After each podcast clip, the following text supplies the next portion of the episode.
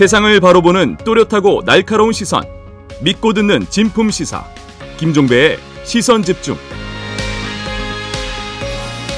네, 이미 예고해드린 대로 지금부터 정성호 민주당 의원과 인터뷰를 진행하겠습니다. 여러 가지 정치 현안이 있는데요. 이에 대한 입장 들어보겠습니다. 어서 오세요, 의원님. 네, 안녕하세요. 네. 본격적인 정치 문제 좀 여쭤보기 전에 지금 이제 그 며칠 그러니까 뭐 아주 뉴스가 많이 쏟아졌는데 국방부 정신전략 교재 있지 않습니까? 네네네. 이제 의원님이 공개하신 거죠, 이거? 예, 그렇습니다. 네. 어떻게 평가하세요?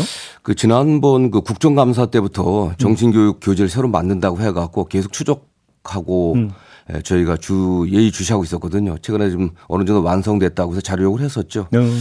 저는 평가를 해보면은 어, 최근에 그 서울의 봄이 예, 관람객 천만을 넘겼습니다. 그 12, 12, 이 군사 반란 이후의 그, 그 전후의 상황인데 그 12, 12 군사 반란으로 만들어진 오공화국으로 다시 돌아가는 게 아닌가 어. 그런 걱정을 좀 해봅니다. 사실 예. 완전히 뭐 역사를 왜곡하고 또 전 정부의 여러 가지 성과는 완전히 지우려고 하는 예, 그런 노력들이 보이고 있습니다. 네, 권위주의 정권도 다 삭제됐다면서요. 예, 그렇습니다. 내부 위협 세력은 강조하고. 네 네, 예, 예. 그럼 이게 이제 앞으로 이제 그 장병들을 대상으로 한 정훈 네 네. 여기 이제 주된 교재로 종훈 쓰이게 교육의 이제 종훈 교육의 기본 교재죠 이게. 이게 기본 교재가 네, 그렇습니다. 된다. 네, 예, 오, 그래요?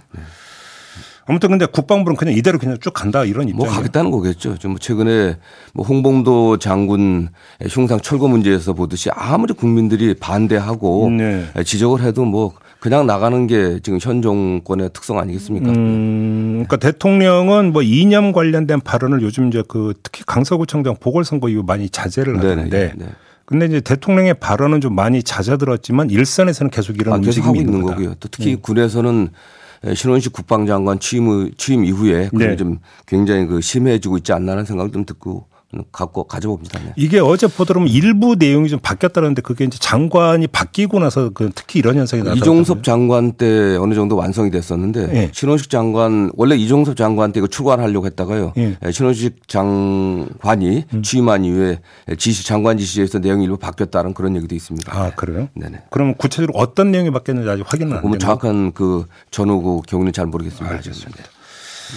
자, 정치 현안에 대한 좀 견해를 여쭤봐야 될 것 같은데 한동훈 국민의힘 비대위원장이 어제 취임을 했습니다. 취임사 들으셨죠? 네네네. 어, 민주당한테 뭐 상당히 날을 세우던데 어, 떻게 평가하십니까? 그 연설문을 본인이 작성한다고 해갖고 저는 네. 관심 있게 봤지만 상당히 실망했습니다. 어. 어, 집권 여당의 예. 에, 비상대책위원장, 대책위원장, 사실 당대표 아니겠습니까? 예. 어, 당대표로서 지금 굉장히 어려운 시기인데 예. 민생과 어쨌든 뭐 국민 통합에 관 대해서는 어떠한 비전과 가치도 좀 없습니다. 예. 오직 뭐 야당과 야당 대표를 갖다 청산해야 될 대상으로 보고 비판하는 데만 집중되어 있거든요. 굉장히 걱정입니다, 사실은요. 이게 본인이 왜 비대위원장이 됐는지, 왜 그 자리에 서게 됐는지에 대한 성찰은 없습니다. 이 시기에 당 대표가 사퇴하고 그, 그 자리에 오게 된 것은 대통령과 당과의 관계거든요. 수직적 당정 관계 그거에 대한 문제 의식에서 이게 출발한 건데 네. 거기에 대한 고민은 전혀 없습니다. 예, 예. 한 문장을 그 일- 그대로 읽어드리면 이재명 대표의 민주당이 운동권 특권 세력과 개딸 전체주의와 결탁해 자기가 살기 위해 나라를 망치는 것이다. 네네. 이런 문장이 있거든요. 저는 뭐 본인이 예. 자기의 말은 여의도 문법과 다르다. 예. 국민의 상식에 기반한 문법이라고 얘기했는데 예. 이건 여의도 문법 중에서도 아주 극소수의 극단적인 여의도 문법이죠. 아, 이게. 아, 여당의 당 대표가 예. 야당의 당 대표와 야당을 그렇게 표현할 수가 있겠습니까? 그러면 국민 일반도 그렇게 얘기하는 분들 없습니다. 음. 예. 예. 저는 뭐 매우 극단적인 어떤 성향의 에, 어떤 그, 그 야당 지도자가 나와갖고 음. 여야 관계라든가 앞으로 나라가 굉장히 걱정이 됩니다. 네. 그 의원님께서 며칠 전에 이- 그러니까 이른바 한나땡 네네. 그러니까 한동훈이 나오면 thank you라고 네. 하는 이 한나땡에 대해서 이거는 되게 그 단선적인 사고다 네네. 이런 취지의 어떤 지적을 하신 바가 예, 예, 있습니다. 네, 네. 좀 풀어주신다면 어떤 점에서 그렇게 보시는 겁니까? 저는 그 한동훈 장관이 법무부 장관으로서는 전 실패했다고 보고 있습니다. 예. 음. 그가 대통령의 오른팔로서 대통령의 아바타로서 그 에, 야당과 야당 당대표를 공격할 때는 음. 일반인의 상식과 다른 방법을 해갖고 어느 정도 성공을 했습니다. 그러나 법무부 장관으로서는 그의 그 인사 실패에서 보듯이 제대로 된 법무부 장관 역할을 하지 못했어요. 그런 그가 아, 이제 여당의 당대표가 당대표 비대위원장이 됐기 때문에 자기 정치를 하지 않을까. 자기 정치를 하는 과정에서 또 대통령이 지금까지 해왔던 것과는 좀 다른 방향의 어. 예, 그런 어쨌든 선택들을 하지 않을까. 혹시 그럴 가능성들을 좀 대비해야 된다는 그런 얘기였습니다. 차별화를 시도할 수도 있다고 예, 그렇습니다. 네, 네. 그럼 어제 취임사를 보셨잖아요. 네, 네. 그러면 지금 그 어떤 그 의원님의 예견은 어떻게 어제 취임사만 받고서는 뭐 차별화 가능성은 좀 없어 보이긴 하는데 예. 그러나 어쨌든 대통령이 살고 본인이 살려고 하면은 에, 그래도 지금 야당과 그러면서 그 과정에서 야당과 이기려고 하면은 네. 국민 일반의 눈높이에 맞추려고 하는 시도는 할 거라고 좀 보고 있습니다. 음. 그게 뭐 김건희 특검법에 대해서 어떻게 태도를 취할런지 예. 이런 문제들 예. 그다음에 공천 과정에서 예상과는 다른 어떤 혁신할 가능성이 있는지 네. 이런 것들이 문제가 될 것 같고요. 예. 특히 김건희 특검법은 뭐 그 당과 정부와 대통령실에서 합의해 갖고 뭐 반대하고 어 가결되면 뭐 제의 요구한다고 했으니까 저는 그거에 또 상응하는 다른 조치들을 갖다가 요구하지 않을까. 예를 들면? 생각. 예를 들면 뭐 특별감찰관 제도를 갖다 신설한다든지 또는 뭐 대통령 배우자의 를 위한 뭐 제2부속실 신설이라든가 이런 좀 강한 조치들을 요구할 수도 있지 않을까 하는 생각도 해봅니다. 그럼 민주당이 주장해왔던 거 아닌가요? 그렇죠. 네네. 예. 그럼 그게 어떤 그 김건희 특검법 반대의 대안이 될 수 있다고 대안이 되지 못하겠죠. 예. 왜냐하면 김건희 특검법은 사실은 법 앞에 누구나 평등하다고 한 장관이 늘 얘기해 왔습니다. 네. 법 위에 사람 없고 법 밑에 사람 없습니다. 대통령 배우자만이 왜 이렇게 수사에서 제외돼 있고 어 그의 범죄 혐의가 덮어져야만 합니까? 그렇지 않습니까? 그렇, 그렇기 때문에 이 특검법을 해야 되는 거기 때문에 예. 저는 뭐 그런 정도 갖고 대통령 배우자의 범죄 혐의를 에, 덮어둘 수 있는 그런 조건은 안 된다고 보고 있습니다. 그럼 이제 그 대비해야 된다고 말씀하셨다. 어, 그럼 민주당은 어떻게 대비를 해야 된다는 생각이십니까? 역시 뭐 우리가 그에 대비해 갖고서 네. 음. 우리 우리의 길을 가는 거죠 사실은 예, 우리가 어쨌든 국민의 편에 서 갖고 민생을 챙기고 네. 또 여당에 못지않은 혁신을 해야 되고 또 그 과정에서 당 내부를 좀 적, 음. 최소화하는 그런 노력들을 해야 될 것으로 보고 있습니다. 여기서 이제 체크 포인트가 이른바 한동훈 바람이 불 것이냐 안 불 것이냐. 특히 네네. 수도권에서 네네. 이게 이제 최대의 그러니까 지금 그 관전 포인트 아니겠습니까? 네네. 한번 가정을 해보죠. 한동훈 바람이 불어서 수도권 판세에 상당한 영향을 미친다라고 만약에 민주당이 판단을 했다면 그때 민주당은 어떻게 대응을 해야 된다고 생각하십니까? 그 바람이 부는 시기가 문제겠죠 사실은요. 예. 바람 부는 시기가 예. 공천 과정인지 공천이 다 끝난 이후인지 왜냐하면 선거 때까지 이미 뭐 한 100일 정도 남았습니다. 네. 그, 그 과정에서 굉장히 그 정치적으로 요동이 실 텐데 어느 시기에 부느냐가 문제일 것 같고요. 물론 그렇죠. 한동훈 바람이 여당의 공천 혁신 과정을 통해 갖고 일어난다고 하면 민주당도 거기에 대응해 갖고 예. 상하는 정도의 공천 혁신이 있어야 될 것을 보고 있습니다. 음. 그다음에 공천이 다 끝난 이후에 네. 어떤 한동훈 바람이 분다고 하면은 거기에 대응하고 대응해서 민주당의 우리는 이재명 당 대표도 그에 상응할 만한 또 나름의 결심도 해야겠죠. 잠깐만 거기서 상응하는 결심이라는 게 이재명 대표가 이선으로 물러나면서 이른바 통합 비대위 구성을 말씀하시는 거죠. 저는 뭐 공천이 끝난 이후기 때문에 예. 그 당시 뭐 통합 비대는 별 의미가 없다고 생각하고 있습니다. 그래요. 예. 아무튼 간판 교체까지 그러니까 염두에 둘수 저는 있다는 뭐 이재명. 당 대표 뭐 굳이 지금 와- 지금 단계에서 간판 교체라고 표현하기 적절치 않고 네. 에, 한동훈 바람을 한동훈 대표 비대위원장이 지휘하는 에, 거기에 대응해 갖고 민주당이 바람이 일지 않는다고 하면 예. 대표는 많은 것들을 고려해 봐야겠죠. 네. 그래요. 예, 예. 그러면 간판 교체는 안 되더라도 간판 추가는 그런 가능한 겁니까? 뭐 그런 것도 가능하겠지만 모든 가능성은 다 열어놓고 생각해야 되지 않겠습니까? 그러면- 다만 지금은 예. 에, 그런 걸 논하는 논할 시기는 아니다라고 좀 보고 있습니다. 예, 논할 시기가 아님에도 불구하고 제가 질문을 드리는 얘기는 요 며칠 사이 이른바 삼총리 공동 선대위원장 설이 또 돌던데 네, 네, 네. 이건 어떻게 평가하세요? 저는 뭐 충분히 세 분이 동의한다고 하면은 예. 선대위원장은 이제 공천이 끝난 이후에 우리 후보자들을 지원하기 위해서 그 만드는 그 지원하기는 게 그렇죠. 역할 아니겠습니까? 그렇죠. 아, 그렇다고 본다면 뭐 세 분이 에, 전 정부의 총리이셨고 음. 또 민주당에서 성장한 분들이기 때문에 또 당원들의 지지를 받고 있기 때문에 충분히 뭐 가능하다고 보고 있습니다. 음. 아. 다만 세 분이 예. 에, 거기에 대한 동의가 있어야겠죠. 네. 네. 근데 물론 그 동의 이전에 그 이 삼총리 공동 선대위원장 체제가 구축이 되려면 이낙연 전 대표가 뭐 탈당해서 신당을 만드는 것 자체가 포기가 돼야 되는 거죠. 네네. 어떻게 전망하십니까? 전 모르겠습니다. 이낙연 대표께서 지금 신당을 만들려고 하는 목적이 뭔지 뭔지 예. 저는 그걸 잘 모르겠어요. 예. 지금 민주당의 과제, 에, 지금 이 시기에서 민주당의 가장 중요한 과제는 음. 결국 윤석열 정권의 무능과 폭주를 갖다가 에, 저지시키는 거. 아, 그러기 위해서 민주당의 총선 승리 아니겠습니까? 네. 과연 그런 측면에서 윤석열 정권이라든가 지금 여당이 과반을 차지하지 못하게 그 막아야 될 책임이 민주당에 있거든요. 거기에 어떤 도움이 되는지 이런 측면에서 고심이 있는지 저는 좀 묻고 싶습니다. 사실은요. 저는 뭐 민주당이 좀 약간 문제가 있다고 하면은 네. 그걸 해결할 만한 실천적인 좀 구체적인 해법을 제시해야지 신, 신당 창당이 거기에 적합한 방법인지는 전 동의하기 쉽지 않습니다. 저는. 좀 이- 이재명 대표가 좀 그 이낙연 대표 찾아가서 좀 만나면 안 됩니까? 전 모르겠습니다. 지금 단계에서 이낙연 대표가 여러 가지를 말씀하시는데 예. 그 전제 조건은 일관되거든요. 예. 당대표 사퇴, 비대위 구성이기 때문에 이런 전제 조건을 둔다고 하면 만나에 무슨 의미가 있겠습니까? 전제 조건 없이 어. 현재의 문제를 타개하기 위해서 예. 그 다음에 윤석열 정권의 무능과 폭주를 저지하기 위해서 우리가 어떻게 해야 되는지 그걸 전제 조건 없이 만나서 얘기를 하셔야지 그 전제 조건을 둔다고 하면 그야말로 본인 말씀만 말씀하는 것처럼 사진 찍기 위해 무슨 의미가 있겠습니까? 그래요. 원칙과 상식 그 네 명 의원이 있지 않습니까? 네네. 이분들도 사실은 12월까지 지켜보겠다라고 얘기를 했어요. 네네. 그러면 12월 이후에는 어떻게 할 것인가 지금 관심사인데 의원님이 좀 전망을 하신다면. 저는 그분들이 당을 떠나서 음. 이낙연 당 전 대표와 같이 하는 것은 좀 쉽지 않다고 보고 있습니다. 그래요? 아, 여전히 예. 에, 민주당에 계시고 그동안 또 당에서 정치 활동해온 그런 과정들이 있지 않겠습니까? 예. 그런 걸 본다고 하면 그래도 민주당 내에서 어, 저, 함께 하는 게 전 좋다고 생각하고 있습니다. 네. 그래요. 혹시 그 이재명 대표가 이 내부는 좀 만날 계획이 없습니까? 그건 잘 모르겠습니다. 어쨌든 뭐 그분들도 똑같이 이낙연 당 대표와 같은 주장을 하고 있습니다. 네. 당대표 사퇴와 비대위 구성이 선행돼야 된다고 하는데 음. 그런 전제 조건 없이 당의 승리를 위해서 에, 한번 만나보는 건 좀 필요하다고 보고 있습니다. 네. 최근에 또 이제 그 요 며칠 사이 불거지고 있는 문제가 이 공천 적격성 심사인데요. 네네네.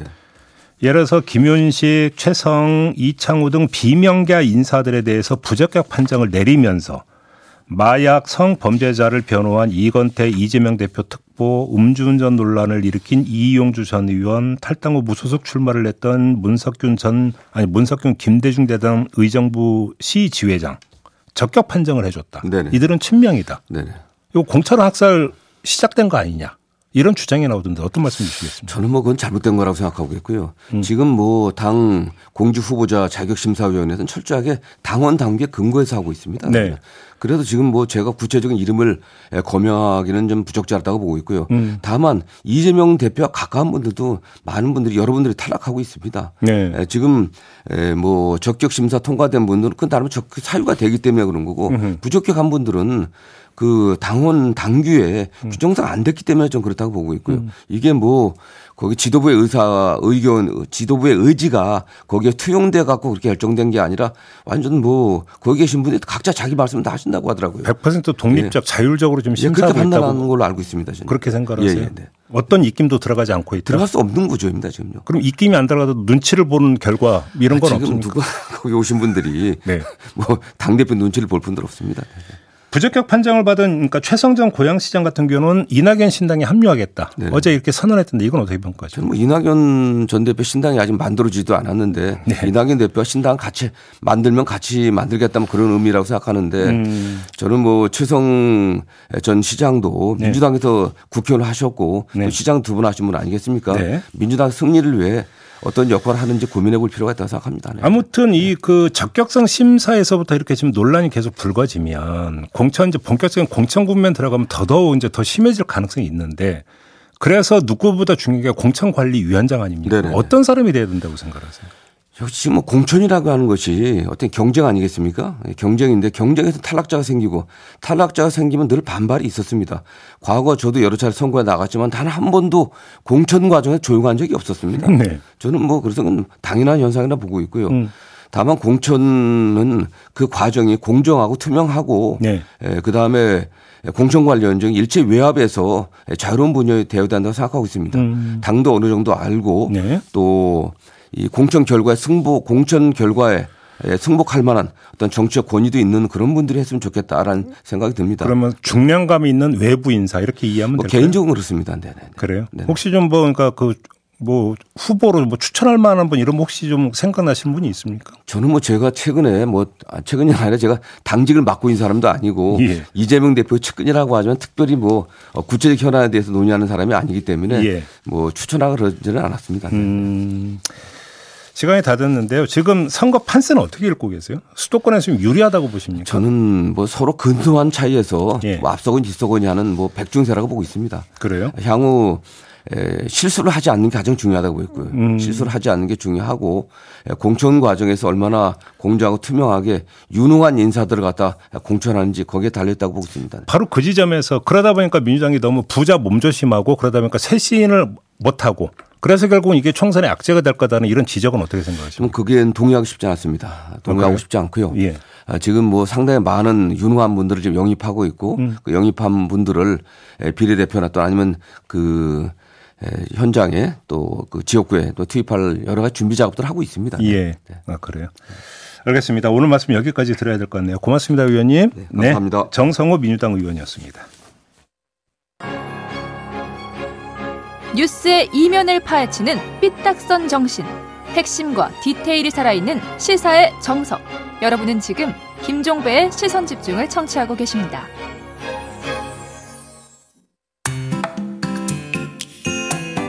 놓쳐선 안 되는 뉴스 빠짐없이 전해드리겠습니다. 여기도 이슈. 네, 이용주 뉴스캐스터와 함께합니다. 어서 오세요. 안녕하세요. 자, 반갑습니다. 오늘 어떤 이슈인가요?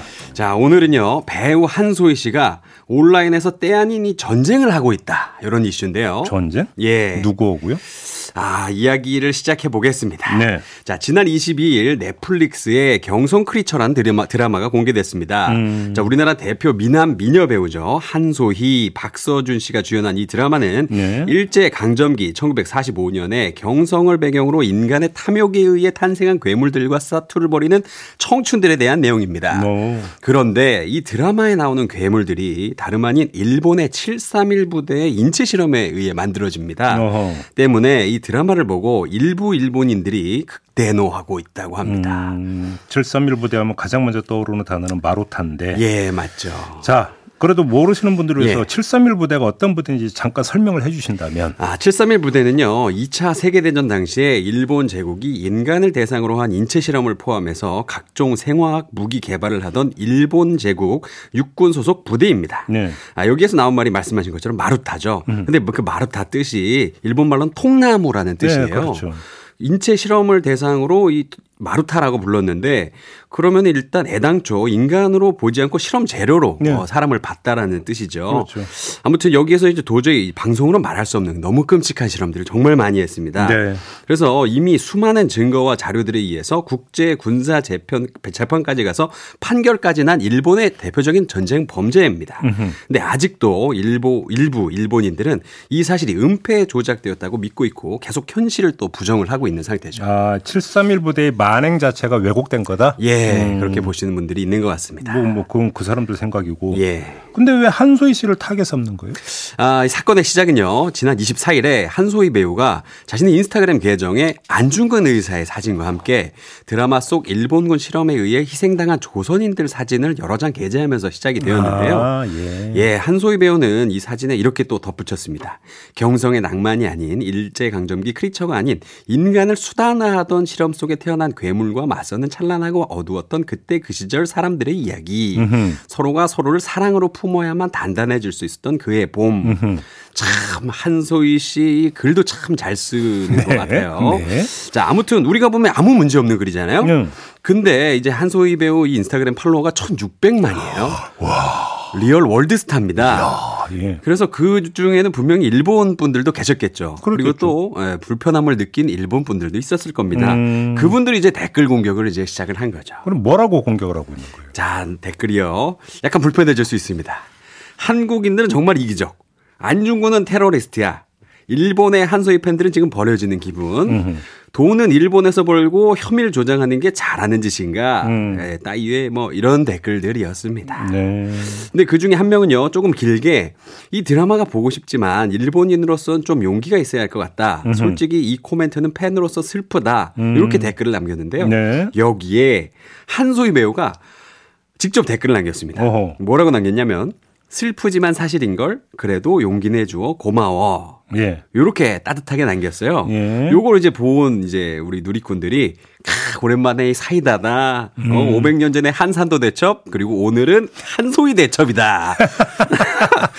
뭐 예. 이런 글들이 지금 인터넷에 올라오고 있습니다. 어, 그래요? 예. 아, 그러니까 댓글에 다시 그러니까 답글을 달았다. 예, 그쵸. 오, 연예인이 그러는 거 흔한 장면은 아닌데요? 저도 거의 못 봤는데요. 예. 보통 연예인들이 이렇게 댓글 폭격을 당하거나 이렇게 좌표가 찍히면 음. 대부분 그냥 게시물을 삭제하거나 네. 대응을 안 하는데 한소희 배우는 이 역사 왜곡에 당당히 맞선 모습입니다. 네. 예, 덕분에 많은 분들이 또 청량감을 느끼고 있고요. 음흠. 어, 또 경성 크리처 음악 감독인 김태성 감독 역시 이 자신의 SNS에 박서준과 한소희가 촬영 내내 앞으로 다시는 일본에 못 갈 수도 있다는 생각으로 촬영을 했다. 아. 뭐 이런 이야기를 남기면서 두 배우의 진정성에 무게감을 또 실어줬습니다. 근데 모든 일본인들이 다 똑같은 역사관을 갖고 있다고 볼 수도 없는 거 아니겠습니까? 아, 그렇죠. 예. 분명히 일본 내에서도 이 다른 목소리 내시는 분들도 있습니다. 예. 자, 근데요. 현재 일본 영화 관람객 1위인 영화가 그 그곳에서 피는 언덕에서 그대와 다시 만날 수 있다면 이라는 영화가 있습니다. 어, 기네요, 제목이. 예, 근데 이 영화 내용이 조금 요상해요. 예. 뭐냐면 이게 판타지물인데